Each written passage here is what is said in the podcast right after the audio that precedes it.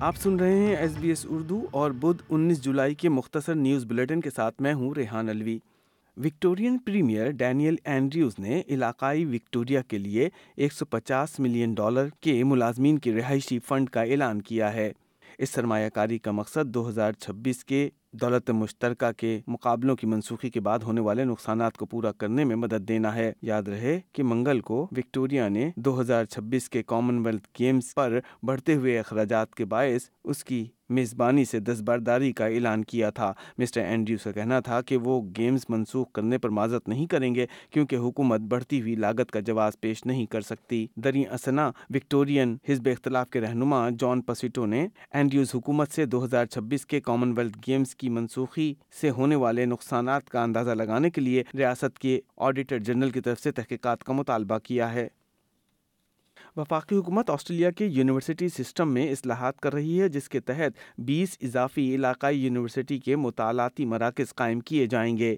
اصلاحات کے تحت حکومتی مدد کے مستحق طلبہ کی پچاس فیصد مضامین میں کامیابی کو حکومتی امداد سے مشروط کرنے کی شک بھی ختم کر دی جائے گی۔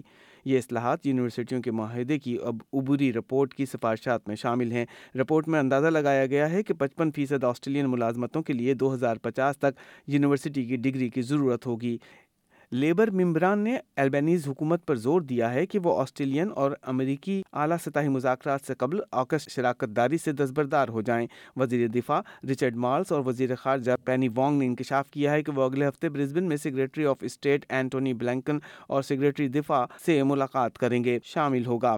وزیر ماحولیات تینیا پلیبسک کے سڈنی کے انتخابی حلقے میں لیبر اراکین حکومت سے اس سیکیورٹی معاہدے سے دستبردار ہونے اور جوہری توانائی سے چلنے والی آبدوز آبدوزوں کے حصول کے منصوبے کو ترک کرنے کا مطالبہ کر رہے ہیں۔ بھارتی حزب اختلاف کی دو درجن سے زائد جماعتوں نے اگلے سال ہونے والے پارلیمانی انتخابات میں وزیر اعظم نریندر مودی کی حکمراں جماعت بی جے پی کو چیلنج کرنے کے لیے انڈیا کے نام سے ایک نیا اتحاد قائم کیا ہے۔ اس اتحاد کا کہنا ہے کہ بی جے پی نے جمہوریت کے کردار پر حملہ کیا ہے اور گروپ بڑھتی ہوئی قیمتوں اور بے روزگاری سے لڑنے پر توجہ مرکوز کرنے کا وعدہ کر رہا ہے۔ مسٹر مودی نے اتحاد کے اراکین کو موقع پرس اور بدعنوان سیاست کا گروہ قرار دیا۔ ہندوستان کی کانگریس پارٹی کے رہنما راہل گاندھی نے کہا کہ مسٹر مودی کی پارٹی معاشی عدم مساوات کو بڑھا رہی ہے۔ ہندوستان